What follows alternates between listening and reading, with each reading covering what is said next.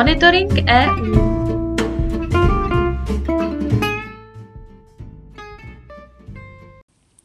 Zastoupení Jihomoravského kraje při Evropské unii vám přináší i tento týden ty nejnovější informace o dění v EU.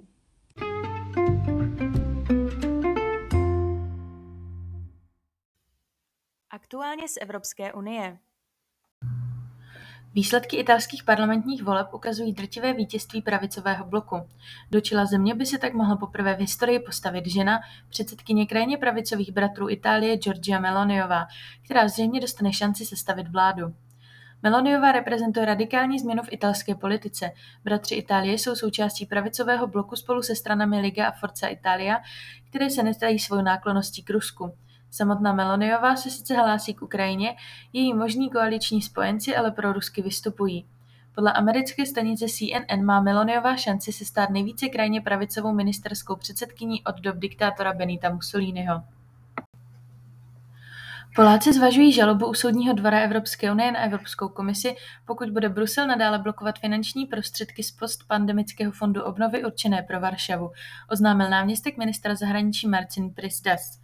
Evropská komise v květnu schválila polský plán obnovy, který je pro získání těchto financí nezbytnou podmínkou. Stále však zadržuje vyplácení prvního balíku kvůli svému přesvědčení, že v zemi už není nezávislé soudnictví. Slovensko respektuje rozhodnutí České republiky zavést kontroly na společné hranici. Bratislava však žádá, aby se o tomto kroku jednalo na úrovni Evropské unie, protože rozhodnutí Prahy má vliv i na další evropské země. Policejní kontroly se Slovenskem zavedlo Česko kvůli nelegální migraci na 27 bývalých hraničních přechodech. Na jiných místech není možné, možné od půlnoci ze středy na čtvrtek minimálně dalších 10 dnů státní hranice překračovat. Policisté budou hlídat i tzv. zelenou hranici. Výjimku budou mít zemědělci, lesníci, myslivci či rybáři při výkonu své práce v bezprostředním příhraničí.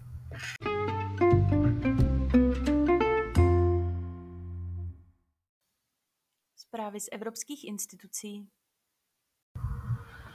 Evropská komise představila historicky první akt, který má chránit nezávislost a pluralitu médií. Nová legislativa z dílny komisařky Věry Jourové by měla umožnit lépe chránit média před politickým tlakem, vnést do jejich vlastnictví transparentnost a zajistit stabilní financování veřejnoprávních médií. Komise dlouhodobě kritizuje omezování plurality médií, zejména v Maďarsku, to však není jediným státem potýkajícím se s problémy. Obavy se objevují v souvislosti s nezávislostí veřejnoprávní televize v Polsku. Řecko, které se v letošním žebříčku reportérů bez hranic umístilo nejhůře z EU, aktuálně řeší skandál týkající se odposlechu novinářů s pravodajskými službami. Legislativa má nastavit podmínky pro nezávislá média tak, aby byla schopná vykonávat svou zásadní demokratickou funkci. Evropská komise představila historicky první akt, který má chránit nezávislost a pluralitu médií. Nová legislativa z dílny komisařky Věry Jourové by měla umožnit lépe chránit média před politickým tlakem, vnést do jejich vlastnictví transparentnost a zajistit stabilní financování veřejnoprávních médií. Komise dlouhodobě kritizuje omezování plurality médií, zejména v Maďarsku, to však není jediným státem potýkajícím se s problémy. Obavy se objevují v souvislosti s nezávislostí veřejnoprávní televize v Polsku.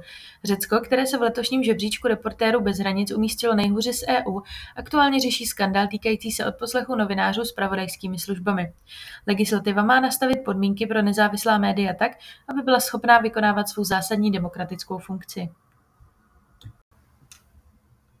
Předsedkyně Evropské komise Ursula von der Leyenová představila plán nového balíku protiruských sankcí, jehož cílem je mimo jiné vytvořit právní základ pro globální zastropování ceny ruské ropy. Kromě tohoto kroku unijní exekutiva navrhuje rozšíření sankčního seznamu s jednotlivci a společnostmi a další široká omezení obchodu s Ruskem, mířící proti dovozu ruských výrobků i vývozu některých technologických produktů nebo chemikálí. Postup Komise navazuje na plán ohlášený v létě skupinou vyspělých ekonomik G7, která si vytyčila cíl od 5. prosince zavést globální maximum na cenu ruské ropy. O tom, zda se k iniciativě připojí EU, rozhodnou členské státy, které musí veškerá rozhodnutí ohledně sankcí přijímat jednomyslně. Program MSCA for Ukraine financovaný komisí zveřejnil výzvu k podání žádosti na podporu vysídlených výzkumných pracovníků z Ukrajiny. Fond s celkovým rozpočtem 25 milionů eur bude poskytovat stipendia pro doktoranty a postdoktorandské výzkumné pracovníky. Hostitelské organizace a výzkumní pracovníci mají o program zájem níž mohou začít připravovat své žádosti na internetových stránkách fondu a využít při navazování kontaktu a konsultovat specifikace výzev programu. Informační den pro případně hostitelské organizace se bude konat dne 6. října. Evropská komise přijala dva návrhy na přizpůsobení pravidel odpovědnosti digitálnímu věku, oběhovému hospodářství a dopadu globálních hodnotových řetězců. Jednak navrhuje modernizovat stávající pravidla objektivní odpovědnosti výrobců za vadné výrobky, dále pak komise poprvé navrhuje i cílenou harmonizaci vnitrostátních pravidel odpovědnosti za umělou inteligenci, díky čemuž se obětem újmy související s umělou inteligencí ustantní cesta k odškodnění. V souladu s cíli Bílé knihy o umělé inteligenci a s návrhem komise ohledně aktu o umělé inteligenci z roku 2021 nová pravidla zajistí, aby osoby poškozené produkty nebo službami umělé inteligence mohly používat stejné úrovně ochrany, jako kdyby byla škoda způsobena za jakýkoliv jiných okolností. V Bruselu se v úterý poprvé sešla odborná skupina na vysoké úrovni pro zvýšení udržitelného financování v zemích s nízkými a středními příjmy, aby zahájila úvahy o výzvách a příležitostech udržitelného financování v partnerských zemích. Skupina združuje 20 vysoce kvalifikovaných členů vybraných na základě jejich odborných znalostí ze společností nebo institucí, které zastupují s přihlédnutím k zeměpisné a genderové vyváženosti. Úkolem skupiny je určit v průběhu následujících devíti měsíců, jak by Evropská komise mohla v rámci přístupu týmu přispět k zajištění potřebného financování ze strany soukromého sektoru pro rozsáhlé investice potřebné k řešení nejnaléhavějších globálních výzev a k zajištění udržitelného rozvoje. Doporučení, která mají být předložena v polovině roku 2023, budou podkladem pro komplexní strategii Komise pro rozšíření udržitelného financování v zemích s nízkými a středními příjmy.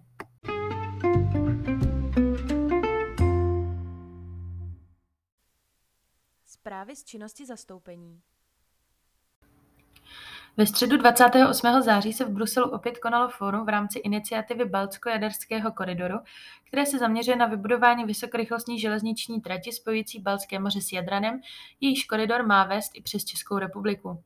Fóru předsedala koordinátorka Ann Jensen, která představila plány na dalších několik let a zhodnotila dosavadní práci členských států. Zapojení byli také zástupci z Evropské komise.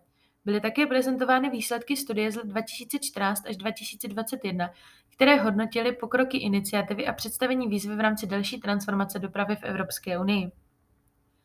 V pátek 30. září se uskutečnilo setkání pracovní skupiny pro energii a změny klimatu zaměřené na udržitelné budovy a konkrétně na výzvy partnerství Build for People.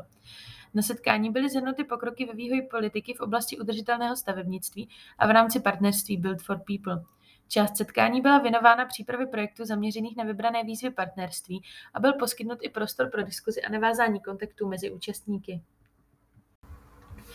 Ve dnech 24. až 25. září měli návštěvníci otevřených dveří Královské belgické observatoře v Bruselu možnost vidět velkorozměrné nafukovací balóny Teralon a Lunanon z hvězdárny a planetária Brno, prezentující Moravský kraj.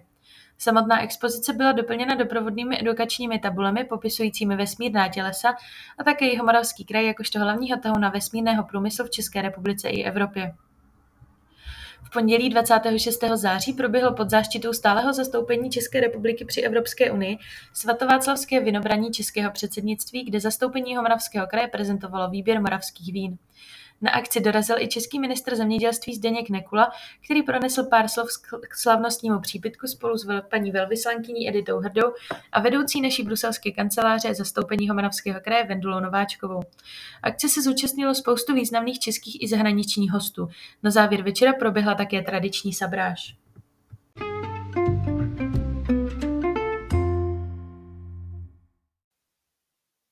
Monitoring EU si také můžete přečíst na našich webových stránkách www.kjmk.eu